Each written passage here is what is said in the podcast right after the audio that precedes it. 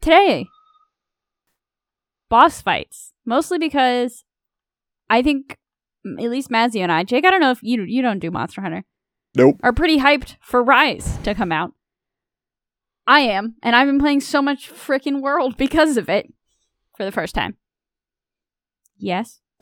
I'm Uh, very hyped. I, I thought there was going to be more to that, to be honest. That's why I didn't No. say anything. No, I'm it's very hyped for uh, Rise to come out. I'm not going back and replaying Worlds just because I think that would actually kill my enthusiasm. I think that would Did you play all the way through it? I played all the way through it, but I didn't come back for the DLC, so I never played the Frozen whatever expansion for it. Oh, I'm in that right now. It also doesn't help that the game's not currently installed on my PS4, and due to my move 18 months ago, I still don't know where that disc is, and I'm not rebuying it. No, that's fair. That is uh that's fair. This topic came up, I think, after the demo for Rise came out for me. I think I don't know if I brought it up or like Mazzy, this is a combination of a topic you brought up too. But I started thinking about Monster Hunter World, which I was playing at the time, and then also the demo that I played of Rise uh, on my Switch Lite. And I started to realize uh, these games are kind of unique in that they're effectively all boss fights all the time, which is very different from other games that I have played. And then as we started to talk more about it, we said you guys brought up Dark Souls or any Souls type games as also sharing this mentality of it's almost always a boss fight, right? Is that roughly how we got here? For the most Yeah. part, yeah. Yeah. Uh, and then Mazu, you brought up another topic which I think you wanted to give like a forward on. Let's skip the forward for now because I think that'd be really heavy. You sure? Yeah, I'm sure. I think it Okay. would come off. I think it would come off as borderline obnoxious to be Is there, is, there, is there a TLDR? yeah, the TLDR is that with this sort of a game, you don't get satisfaction from being rewarded. You get satisfaction from having your rewards denied, and then feeling like the rewards, rewards are more significant when you do earn them. So with Souls, it's beating the boss or the board or speed running, or for some people now, because Souls is a bit old, playing in a certain way or a certain class, or playing it with every class, even though it's extremely difficult, right? With Monster Hunter, it's beating those monsters and cutting off the body parts, um, and then missing your drop, and then running it 20 times until you get the drop you need to make the Oh. next item. Isn't that a mood? Right, but beating the boss isn't really at that point beating the Legiana or Rathalos or Brachydios or whatever isn't really important. In terms of like your satisfaction of the gameplay, it's acquiring that component or that set of armor or that particular weapon. Um, and that's why you end up with these kind of weird games where I watched Jake play Sekiro last night for I don't know, like an hour About. and get his face absolutely punched in every step of the way, but it doesn't really. It, it- there's no satisfaction there from a from a traditional gameplay loop perspective, right? Like you're not being rewarded by the game for playing it. You're being rewarded in a deferred sense that eventually you'll beat that boss and move on. Yeah, I think looking back on it, one of my friends recently played through Dark Souls for the first time. Like, I realized just how little you really don't get rewarded when you beat bosses in Dark Souls. You don't really get fancy armor like you can, but like it's not, it's definitely not worth the maybe like 20 deaths that you went through to get it, right? No, I mean Dark Souls is super weird in that way because you'll find the armor in a chest randomly on the board right? and then the boss is like, "Here's ten thousand souls that you could have just ground in one eighth the time it took to beat me." right. Except for the dragon in the depths, like the whatever it is, the dragon with all the teeth where the body split open and it's real nasty and it's super oh, famous. Oh, yeah. And I'm like, "All right, I'm a sorcerer, which I know is an easy class." Internet, dive in, dodge left. Okay, I'm just gonna. You're just not even gonna move. We're just gonna sit here and cast and cast, and you're dead. What a So, if I'm understanding correctly, I think what you're talking about is that after being met with obstacles, simply the reward of finally overcoming it is what these games strive for more so than not physical loot, but physically digital loot. You know, you know, like instead of a armor or a flashy thing, it's just a feeling of you struggled a lot and you finally did it. Yeah. Yeah, which I, I think mean- makes. Go ahead.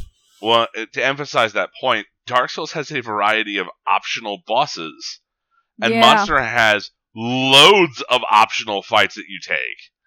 yeah, right? Like things that you would never do for a game that would reward you traditionally. All right, you beat the Rathalos. Good. That was one of 65 times you're going to fight the Rathalos over your playthrough of this game. No, it's not. We're done. Mm, are you though? though? what about this slightly different colored Rathalos? Which I can't even see. I mean, likewise in Sekiro, right? We were talking last night because I'm on the Owl boss. For anybody that knows about the game, um, it is one of the potential endings that you can get to. There's like the Shura ending, which is like the short ending, and there's I don't know what the other one's called, but basically you go much farther. Um, either it is the ending or it's very close. And I told you, like, yeah, I'm absolutely gonna go for the long one. Not because you know it's gonna be fun, not because it's gonna give me tons of cool gear. Like you know, you look the same no matter what um, because there's more to do, Yeah, There's more to conquer. it is. It is literally climbing Everest because it's there. yes. Can we define some terminology? Because I feel like Yeah, you've used you've used the word Mazio a lot, like or the phrase negative capital. I think that's a really good way of referring to it. But I don't know if um, off the top of everyone's head they're going to get that. Yeah, that's- that's why I kind of avoided it. But basically, games build up positive capital. Traditional games rather build up positive capital by rewarding you, and then your failures count against that ledger, right? yeah, Negative capital is the other way around. The game makes you angry and frustrated and denies you, and then eventually rewards you. And but the reward, as we've just discussed, is somewhat different than the traditional game rewards because if you fought the same boss twenty or thirty times for them to drop a sword, it would have to be a game-ending sword, right? At that point, it would have to be an unstoppable game-ending sword. And I think where these games really shine is the fact that, well, yeah, you fought this boss 20 times and they didn't drop any loot, but endgame bosses don't, you don't really worry about them dropping loot anyway. And it makes that kind of gravitas of every fight is super important very much driven home. Yeah. I remember I, I killed those stupid apes that I've been stuck on for literally a year in Sekiro. Give me two beads. That's all I got. But Yeah, it I got- didn't matter. lone I got two beads. Eh, But that wasn't the point. That wasn't even close to the point. I was elated when I finally killed those because I had left the game, like, you know, shortly after it released because I was so stuck there. And when I came back and did it, it was like, I, the amount of negative capital that those apes had built up in my head for, you know, the ridiculous length of time that I had just been letting them sit there. That was absolutely one of the more triumphant moments that I've had in gaming. I have a question that I'm trying to form in my brain so that doesn't come out as the garbled mesh things usually do. Why, why don't we actually His brain. why don't we actually like let you for like talk out the question and then we'll respond to it? Does that make sense? Yeah, yeah, yeah. Like take a take it take a couple of runs at it.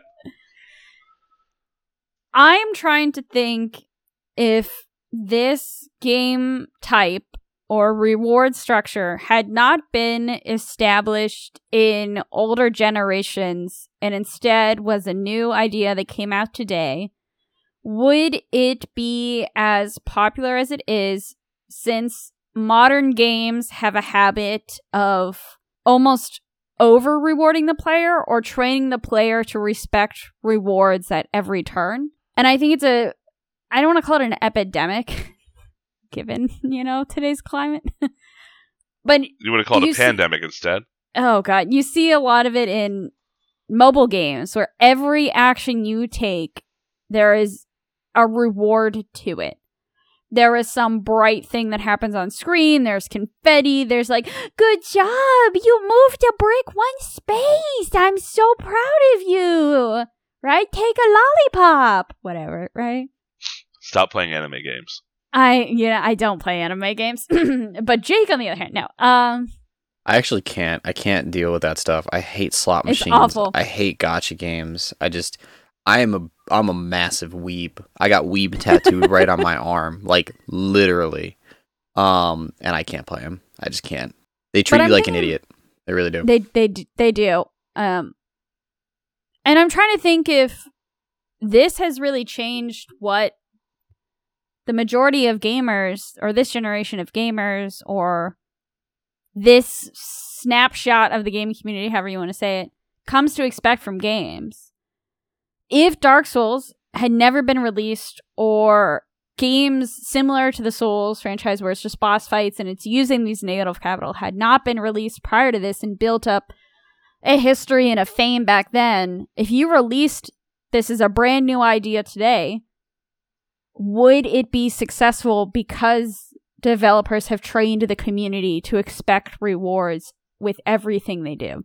Does that make sense? It that- does. Totally makes sense. It Okay. does. And it- I don't think it would.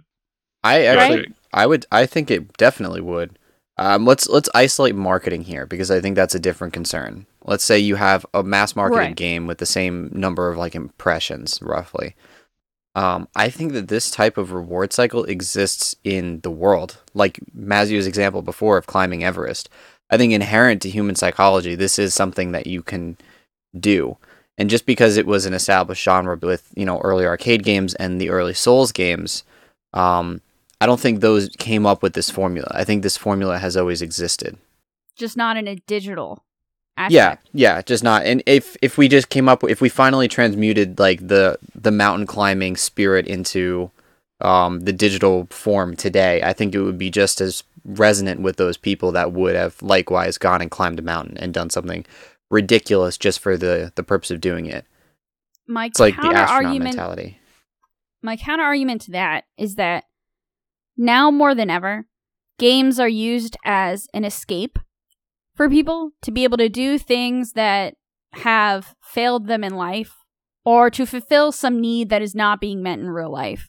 You mean like walking around next to people without wearing a mask? Yeah, you know, nowadays the bar's real low.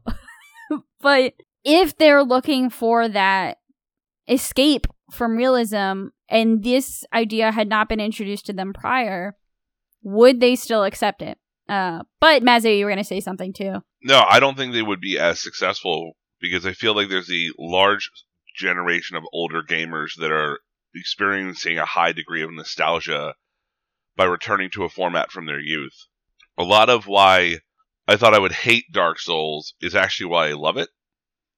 And it's kind of become the same with Monster Hunter, wherein playing Mega Man as a child, I would play the same level every day after school for a month until I could basically speed run it although that wasn't really a thing back then. But you know, you got you put- put yourself in that position where you could autopilot your way through it. And you had all the muscle memory down, and you were building towards that end game moment where, after two or three months of constant play, you could make a real run and have a real shot at beating the game in one go.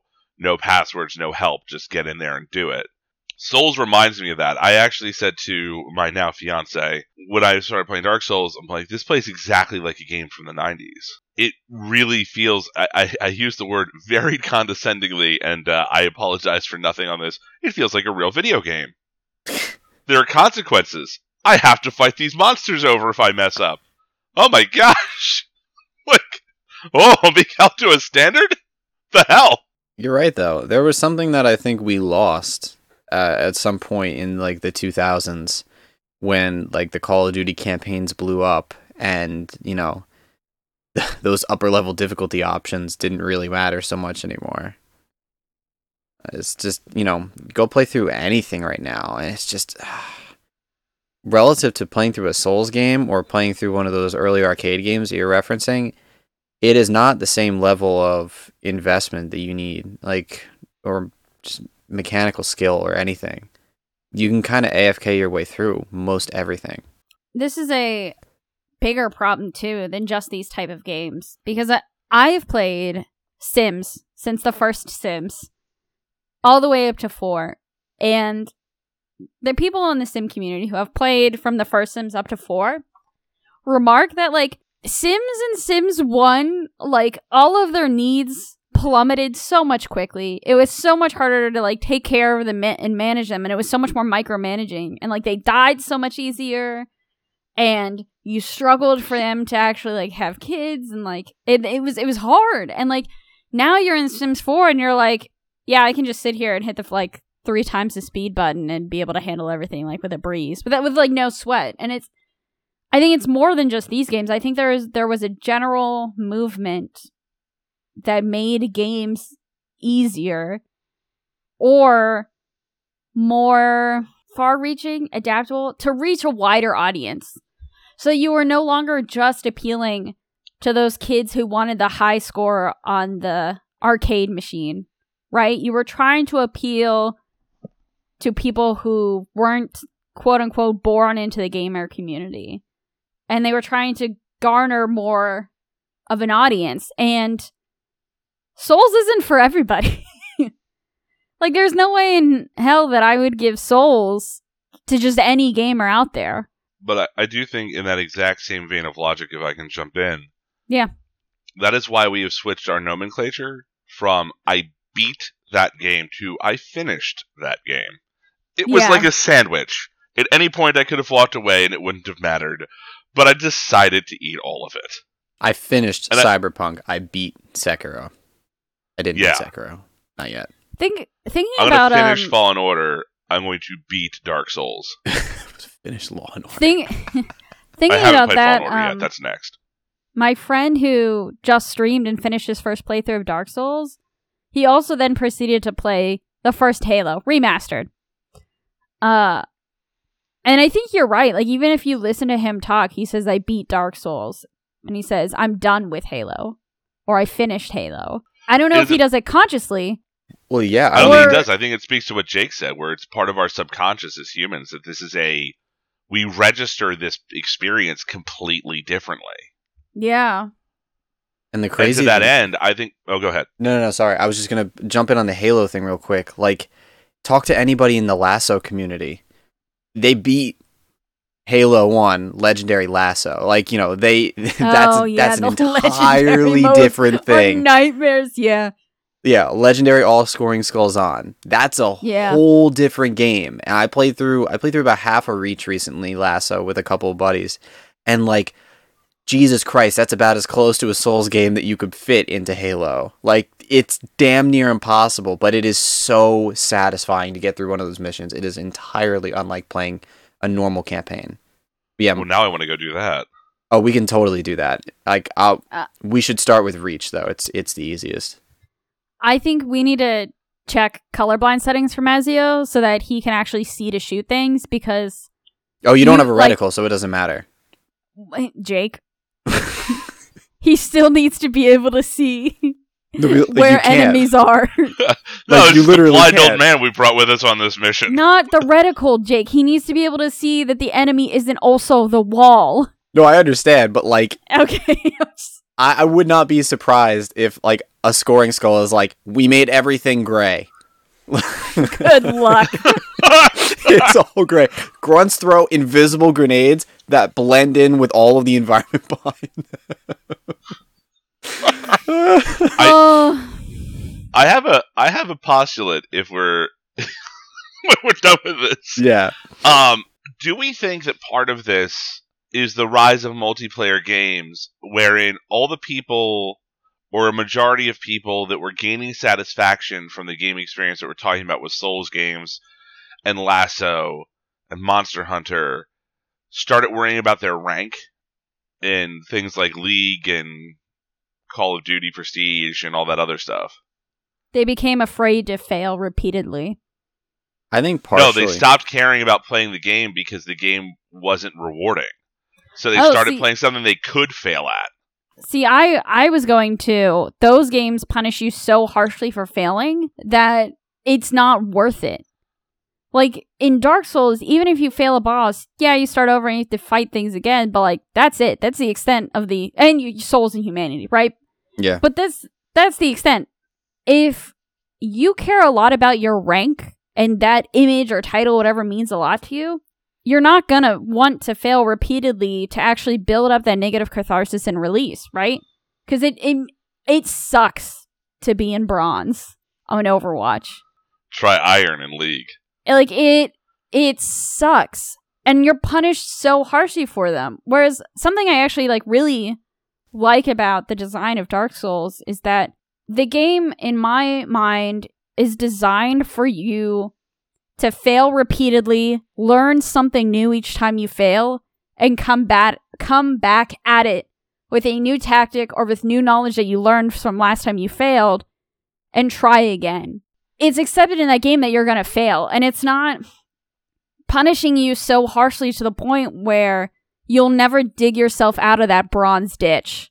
Instead, it's like, I expect you to fail and I expect you to learn from it and come back at me with a new idea or tactic. Right. One thing that I wanted to bring up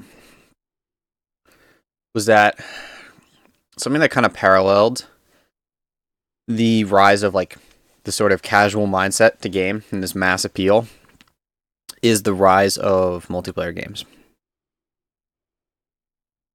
Like multiplayer shooters becoming the dominant force in like console gaming.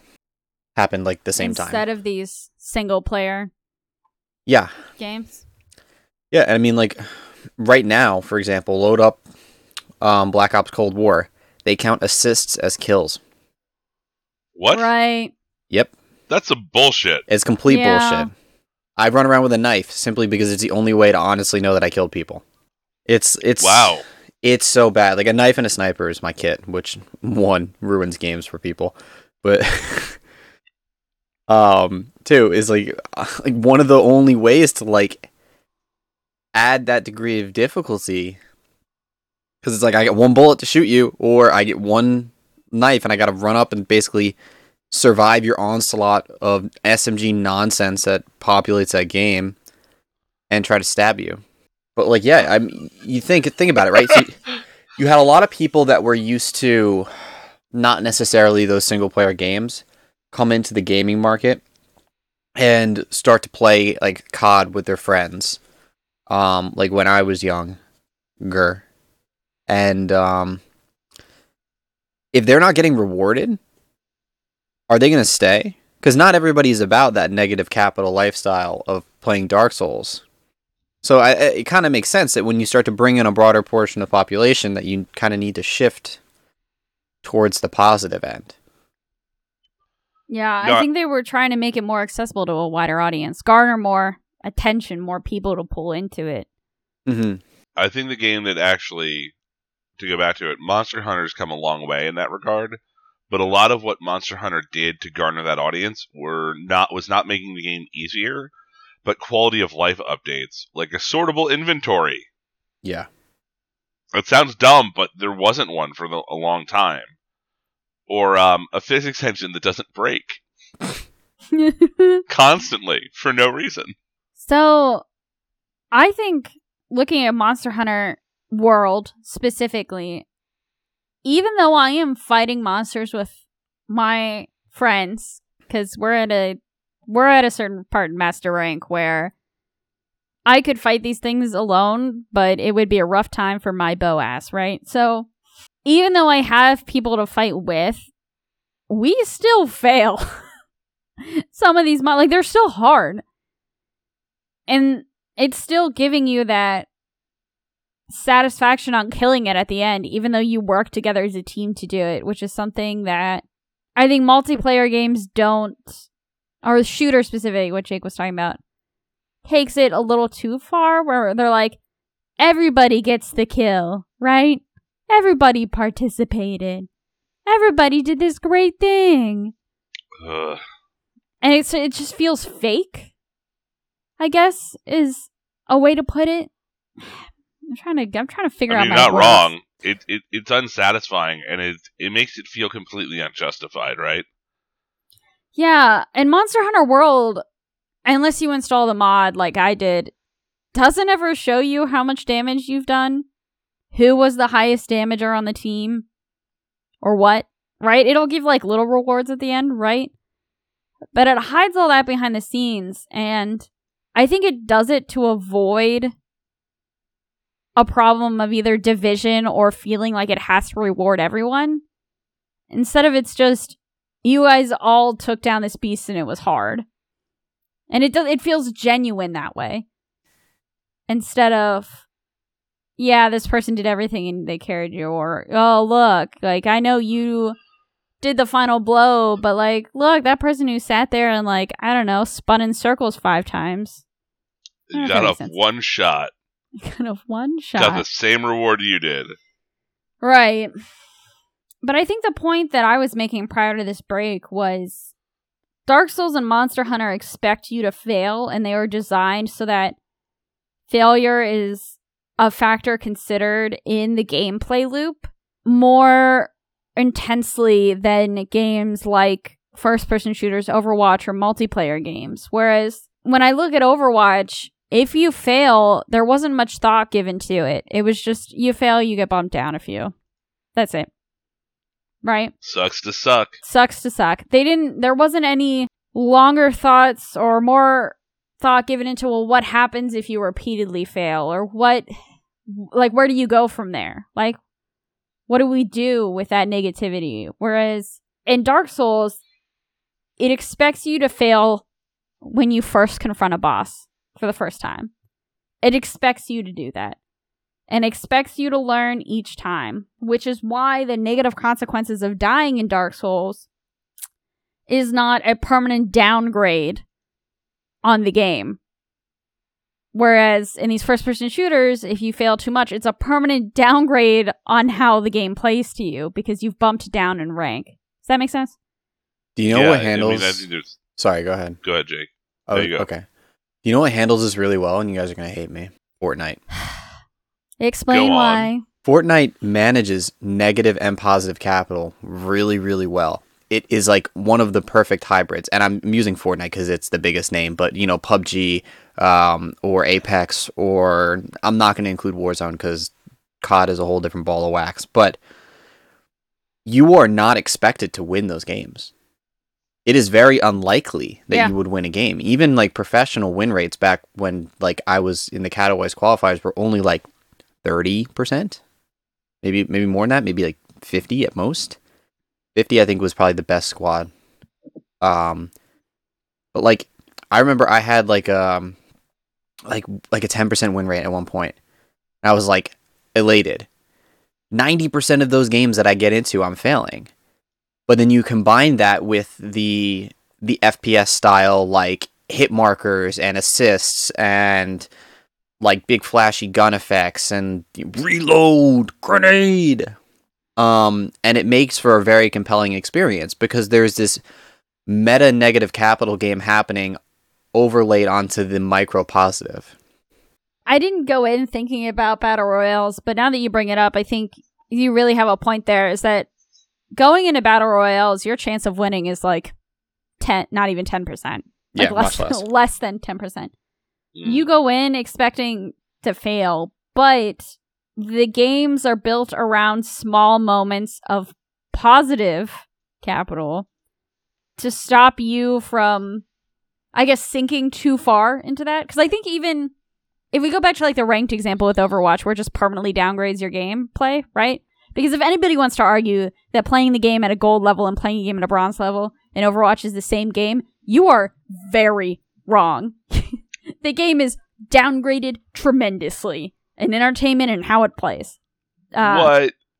I don't- I don't even, don't even go there. mazio how are those late if late you night want to watch a iron games? Hanzo shoot the wall eight out of ten times, four out of five times, uh, bronze is for you. That doesn't happen in gold. You're never going to see a, a Bastion miss with a spray and pray tactic in platinum. i'm just thinking about those late night iron games mazio that you were describing because like what ends up happening for, for the context of the permanent downgrade. for the context of the audience, when Bazio and I play League together, I usually sign off before the last game. So the MMR of the lobby that we're in, the matchmaking ranking, drops significantly when I jump out of it, and Mazu gets to play the real Chuds. So he goes from like silver elo to iron elo in like no time flat, and it's a stark night and day difference. Where people are like missing smites, they're three minutes late to lane, eighty CS in twenty minutes. I fought somebody last night. I have a I play a character that puts uh, puts an effect on the board that stuns, but you have to touch it, right? And in silver, I have to exactly hit you with it when I cast it. In iron, I can put it down and maws to the flame. You're gonna walk into it, just sit there and take a beating. I mean, describing it to Jake last night as I'm playing through it. He's like, none of those things should be happening. I'm like, I have beaten this person five for five.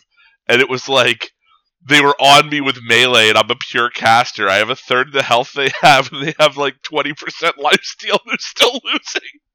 I think the best line was nobody uses ignite and iron. Oh my god. I'm the only person that uses ignite and iron.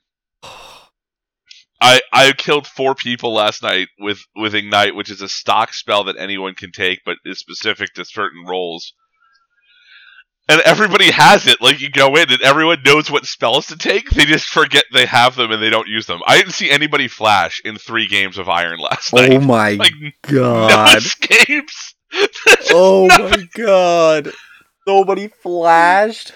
No. so if anyone wants to argue that games are not downgraded, Oh, that was what- I was Of trying to failures, support you tremendously wrong. with that.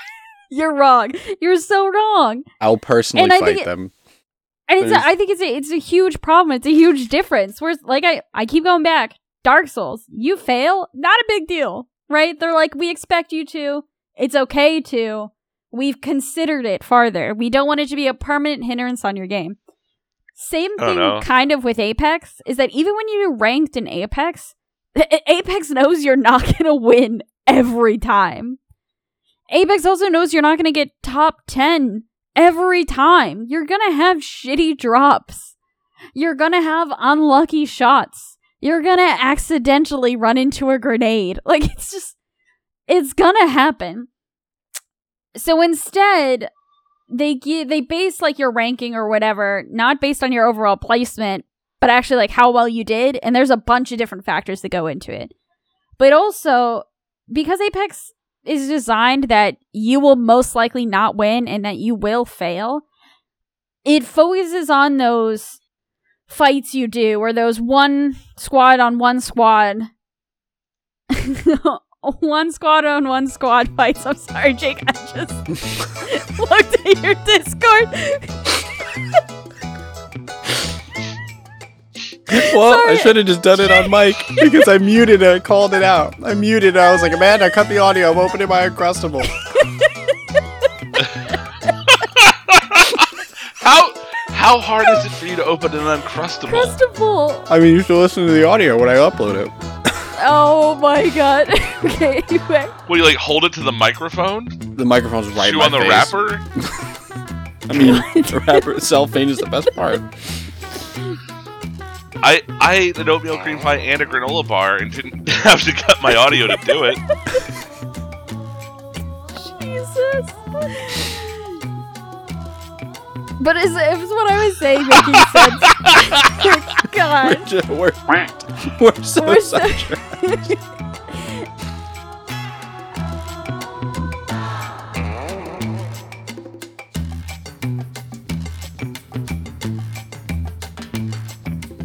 No, it makes total sense because the the downgrade is it, like I kind of want to stream a game of Iron for you with Jake commentating it while I stream it, Amanda, so that you can understand that it, it, it is exactly what you described, like between gold and bronze, where there's not only no coordination, it's just did, did they follow this person?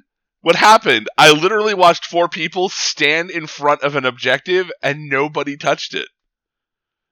Like they just stood in front of the objective waiting for somebody else to do something. Right. Maybe that's the so maybe this is like a key aspect or element of these boss fight games is that they really consider failing to be as much of a key player in this gameplay loop instead of like an afterthought of, oh, just drop them X many points. Right? It's, f- it's fair. Instead, they're like, we know you're going to fail. We expect you to. So here's how we're going to work with that negative capital that we know we will be building for you.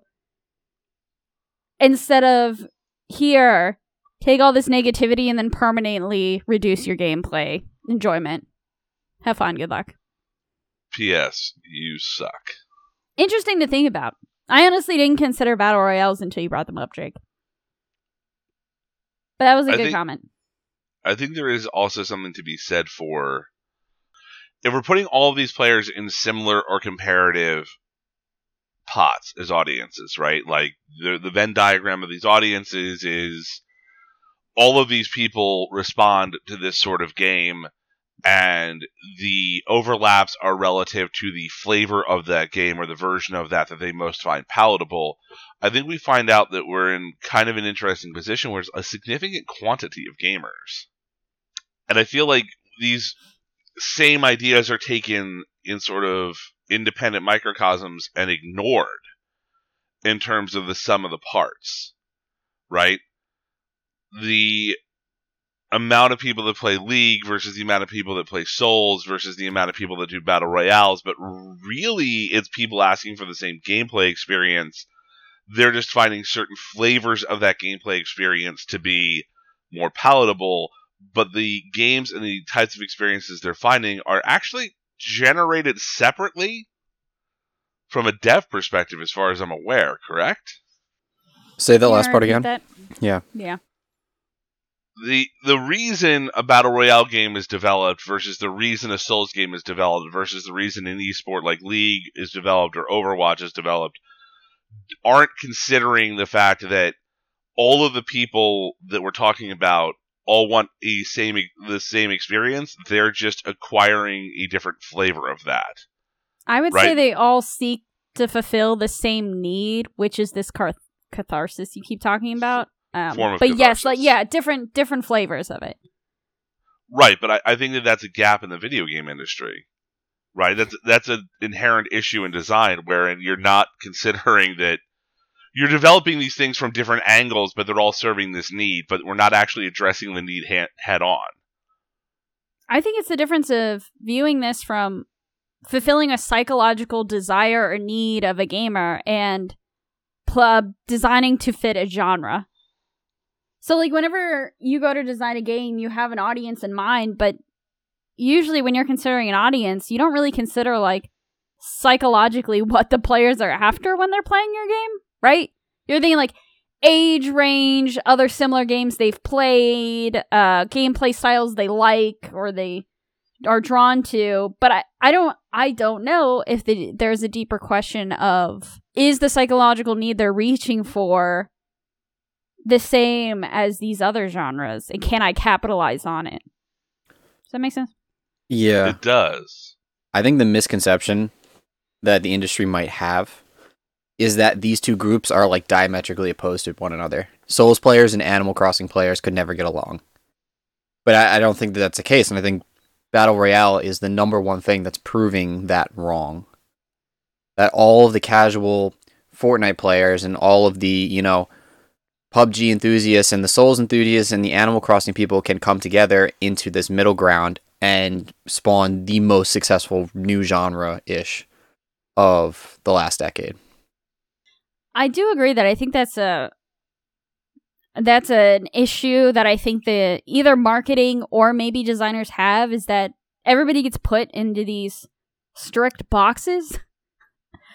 right? Like if you prefer Sims, then you're probably not going to prefer a shooter. And I'm like, okay. I play Sims. I also play shooters. I also play a lot of things and I enjoy them for different reasons because they all fill different needs that I have. But whenever you're designing a game, you kind of pick one of those boxes to design to instead of thinking, what do all these things have in common? Or what do these three have in common and how can I bridge that? How can I access that? Yeah, I think we're. I think there's a huge. There's an increasingly large and increasingly dangerous disconnect between the developers and the users. Like a Hollywood level of we legitimately just don't know what it is you want or care about. Do you know what game is a prime example of that? Cyberpunk. Go on. Warframe. Oh my gosh, yes. God, every like even even a friend of ours, Mazio, who still plays Warframe a lot, will admit this that the devs just build whatever they find entertaining without even considering what the community wanted. And most of the time, they give it to them, and the community's like, "Well, I guess this is fine, but like, nobody asked for this." And the devs are like, "But it's so cool and it's so fun for us to play," and they're like, "Great, I, I, I mean, thanks, I guess." It, it's kind of a weird thing, right? Because my philosophy as a writer is I write things that amuse me in the hopes that others will be amused. Uh-huh. But there's also a real barrier between the sweat equity that goes into writing something that might fail versus, I don't know, a couple hundred million dollars to build Into a video game, yeah. whatever that like spaceship mode of Warframe is called that we played. That I was like, this is fun, and they're like, we made three missions. We'll get back to it in two years, and I'm like, I will "All say they are getting back to it finally now. it's a little But late for It it. is a year. I'm I'm uninstalled. I'm, Railjack. just, Railjack, that's what it is. It's Railjack. I'm not. I'm honestly not. I mean, if you made a game that was just Railjack and I could fly co-op with my friends and do missions, I would do it all the time because I love piloting a spaceship. But, but, uh, whew, I do not like Warframe that much. I think it suffers from that problem though, where the devs are really building what they want or what they think the community wants, and there's just a huge disconnect. Yeah, there's a major vision issue, and you see it like you see it all the time in Hollywood, which is why you're not. Um, when I look at movie releases, I'm like, oh, hmm. No wonder we don't sell movie tickets anymore, right? Right. because you've decided to tell them what they want rather than being like, all right, well, What do you I want? I think this is a legitimate opening in the market, and we should make a movie that does this or a game that does that. You know, the market, it, it's the same issue with Mario and Nintendo, right? Nintendo doesn't like to release Mario games, although I'm saying that as they just released two, but it'll be another two years before we see a Mario game, Right. or four years before we see a Mario game. When you could release, I would like one Mario game every year to play through, because I love Mario games it's the same thing with Souls, where it's like you could release the market could probably bear two, one to two Souls style games a year, no problem, and easily bear a Monster Hunter game every like three years, no problem. But I don't think the devs want to do that. I don't think companies see that opportunity there. I think they kind of go, all right, we're going to make Anthem because people like jetpacks and guns. When like no, actually, that's not. I mean, we do, but that's not why we're. That's not why we're playing these games. I didn't go to the movie theater to get popcorn. Well, speak for yourself. I've gone to the movie theaters just to get popcorn. But I don't pay for a ticket at that point. Yeah, well, I mean, I meant that you bought a movie ticket so you could have an excuse to go buy popcorn. No, I some see. So the issue is, is having worked at a movie theater, I am perfectly okay just walking in and being like, "Give me a popcorn," and then walking out. like I have. Oh, I don't no see anything wrong with that. There's no shame in that. Movie theater popcorn is amazing. It's the best. It really now, if you is. went were like, I got the nachos, I'd be like, What's the fuck's Ah. wrong with you? No, no, no, did they open the canister of cheese for you? Or- no. um, but no, I think I think you're right. I think there's this disconnect, or I also think that like the image of what a gamer is hasn't really changed or adapted to fit the wider audience of people they're pulling in. Like, I think if you, I mean, it's I don't think it's all devs.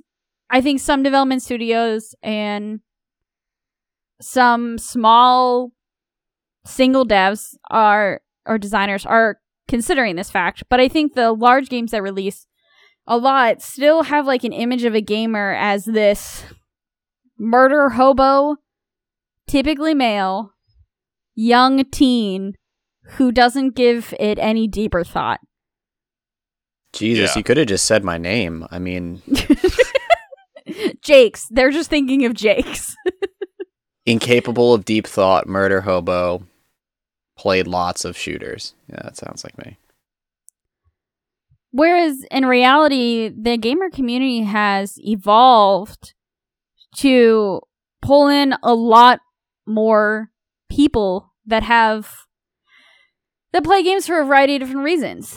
And I think part of that is because we built multiplayer games, and another part is indie markets and games became so widely successful, and that brought in a whole different array of people into it. Right? Like Jake, the people who play games from Annapurna are a completely different market than what I just described, right? They're playing games for completely different reasons than the murder hoboness. Yeah, I think there's adaptability that we're not considering though, because like I play lots of Annapurna games. I love Sekiro. I love And Fallen Order, and I'm also absolutely a murder hobo. I mean, when Right. given the opportunity, just you know, just look at my Red Dead Redemption save. Like you know, I don't, I don't, I don't need to say anything else. You're doing a pacifist run of that, right? The red is pacifist, right? Yeah, I'm pretty sure the red is pacifist. Okay, cool. I always get that mixed up with genocide. It's very confusing. Yeah. Yeah, I don't know. I think there's a lot of crossover that sometimes studios don't consider, uh, or designers, you know, wh- wherever the the blame gets placed.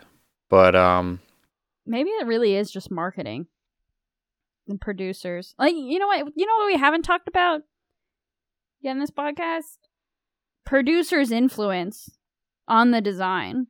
It could very well be producers who have no idea how games are made, who are just in it for the money, right? In the business aspect of it, coming down and saying, this is what your audience is, and it's all stereotypes or whatever. So the game better fulfill just that. And Yeah. maybe they had other ideas in there, but they were denied or taken out because they didn't fit that stereotyped image that was presented to them from the producers. I I mean, that makes so total much. sense to me. There are Right? s- Go ahead. There are so many words, but none that I can say. Well, I As you were have to, saying like, it in the back of my them head, I'm like, Amanda doesn't know this, but she's killing Jake right now. I'm exploding. No, I I think Jake, that I have there's a quack censor. yeah, but can you quack censor the entire next three minutes of what I'm gonna say? Well, we do have a technical I- difficulty music track, so feel free. I I do think it's probably worth it for you to vent this out. Rather than trying to hold this in for the next hour or so Oh of your oh life. god! We'll be back, everybody. Cue technical difficulty music.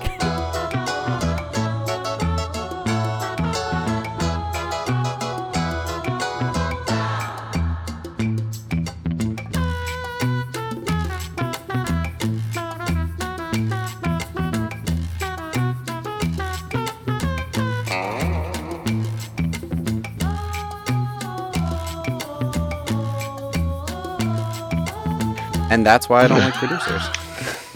No, no. It's at least you didn't say his name. yeah. It's no, but on on a on a more serious note, I, I do think that there is a problem right now where games are starting to become too complicated to just have a small focused team of like game lovers.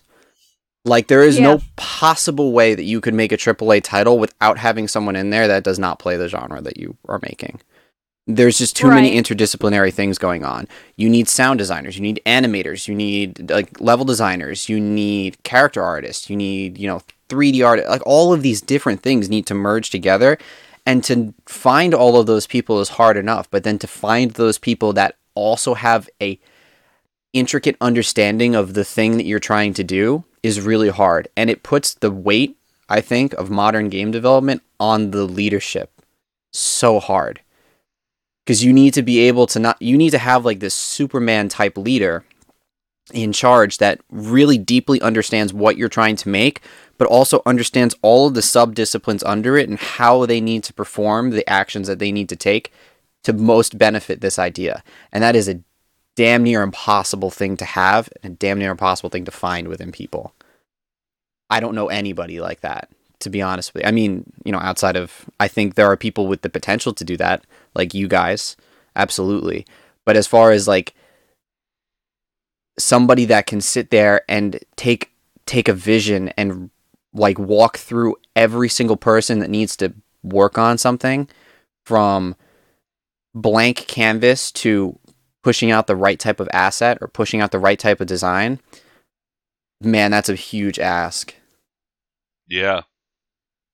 yeah Hmm. I don't even know that it's just a huge ask. I think it's one of those moments where to maintain that you're gonna and that person has to be willing to sacrifice a great deal of their their personal life and space to make that a reality. And sanity. Yeah. yeah Yep. yeah i mean amanda you probably know better than any of us given like you know your position within quacks and stuff but so I just want to I want to clarify. I really love working on the projects that I have with Evil Quacks, but it like I Mazio, I've told this like you need to schedule time for games with me, and Yeah. like you. You made a joke. You made a joke about it, but like it, it was just a joke. I, I'm pretty sure you understand why you need to schedule games with me, since you know the people that I have working for Evil Quacks.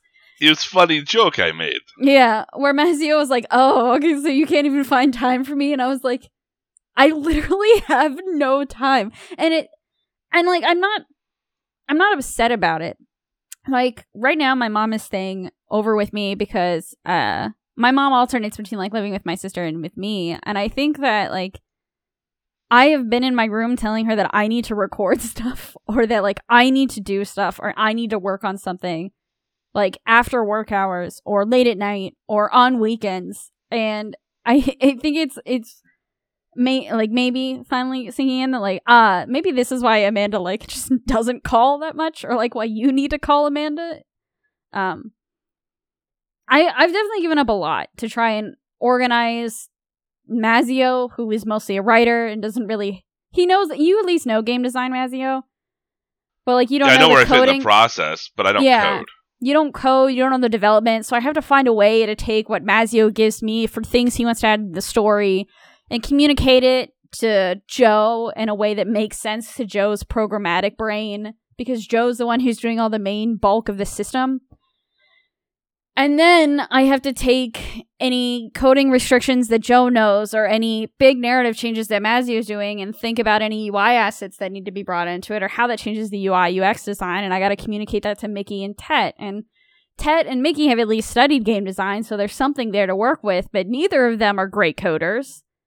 And they're pretty specialized in UI, so it's hard for me to like it, it's just it's a mental exercise, I guess, to sit here and be like, how do I how do I take from programmer tongue to designer tongue and back to what Mazio understands and back again and keep this team working together on a path forward where this game will finally get released. It's hard and it, it takes it really does take like all of my free time if you're not scheduled just for me to spend time with you. Uh, but I but I do want to clarify like I personally find it really rewarding to see progress again made on the game, but I think it's uh it's something that I I really don't think is for everybody. i agree It's hard. I think it's it's unlike anything else in the complexity of what you're trying to do and seeing those pieces come together into some type of product. It, it's an amazing thing, and that's really I think the reason that you know likewise we're all here. But goddamn, does it ask a lot? like a lot of your free time, a lot of your social life will get eaten to being in that role. Um, and there's nothing you can do about it because like at least from my perspective it's not really a choice.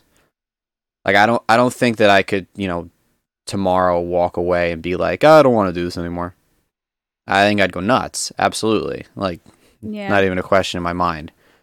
Um are there ways to like balance that and make it healthier? Abs- yeah probably. But your modern game design just puts so much weight at the top and I think that's partially why you see a lot of like the issues that we we end up talking about, like these weird moments of like unfocused design or the dichotomy between positive and negative capital in games or you know big blowups like cyberpunk or battlefront because it's not like it's not tenable to have a studio of a thousand people working on something and have like one person championing that The lead designer. it's a curse Communication breakdowns happen. Or not everyone's on the same goal or understanding as to what the vision of the game is. And things collapse. And I don't think it's really their fault. Like I think that's where you're getting at. It's just it's it's so much to ask of them.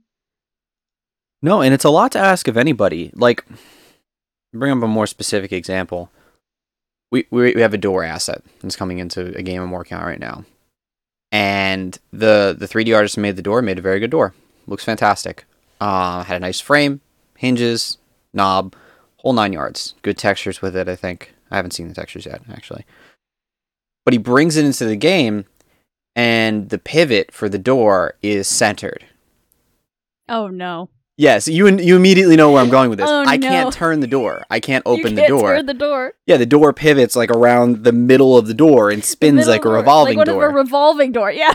yeah, and like That- I that's could. how the doors in my house work. I just sort of dive at it and Matthew, it shunts I've me to been one side. to your house. but I, we've remodeled a little bit. Our doors now have gravity wells built into them. Jesus Christ. But it's like from a 3D designer's perspective, right? For somebody that is making assets and they're going to put them up on Sketchfab and that's their portfolio, would never be an issue. Would it be an issue if that person then needed to come bring that into a game? Yeah. But oh yeah, hella. it's the the translating of that thing to the next. It's like I do animation for games. Very different thing than if you're animating at Pixar. I do 3D modeling for games Four games. unbelievably Yeah. different thing. Like if you bring in, we brought in an asset the other day that somebody accidentally just I thought about it the wrong way. They thought about it in a 3D design side and modeled in an overwhelmingly unnecessary amount of detail to the point where we get a 100 FPS drop when we look at it. Yeah. And like it's it sucks because like that person did a very very good job. And with all of the rules that they were taught, and this is more of my gripe with Drexel specifically, but all the rules that they were taught, they performed adequately. But then you had the asterisk for games, and everything goes out the Yeah. window, and everything you've learned is now different. Because we're running in real time. We're not rendering in Arnold where we can take 15 minutes per frame. We're rendering Right. in Unity, and you need a 60th of a second. It's Yeah. just it's a whole different world and it asks you to take everything you know and translate it into a different language and then on top of that to be able to speak in that language and create a cohesive vision and a co- cohesive creative project that's it's a lot harder than i think people give these studios credit for sometimes Uh, since we're almost at the hour mark, I kind of want to loop this back. Mhm. Uh, Jake, at the beginning, you said the negative capital that Souls builds up and why we like it so much is because it replicates certain obstacles and struggles we face in real life.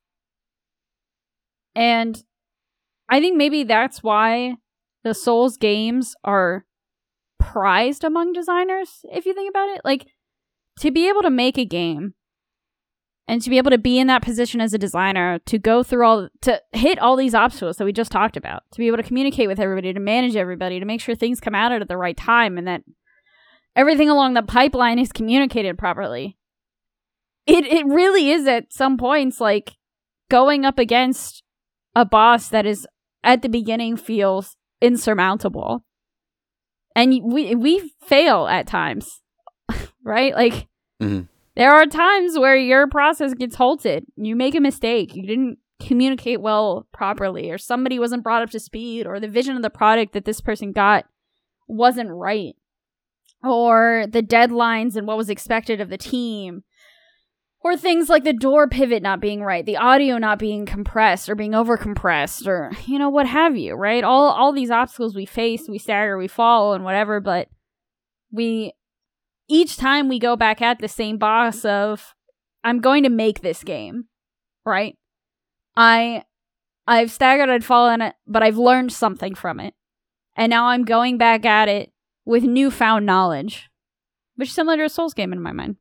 And I think maybe that's why they're so popular among designers or in, I think, the scholarly community of games is because it does replicate real life. And I think there's some sort of like connection, I guess, if I had to get more like psychological to it, to the struggles that the designers and the developers face when making the game and the feeling of finally getting it to see it released and finished.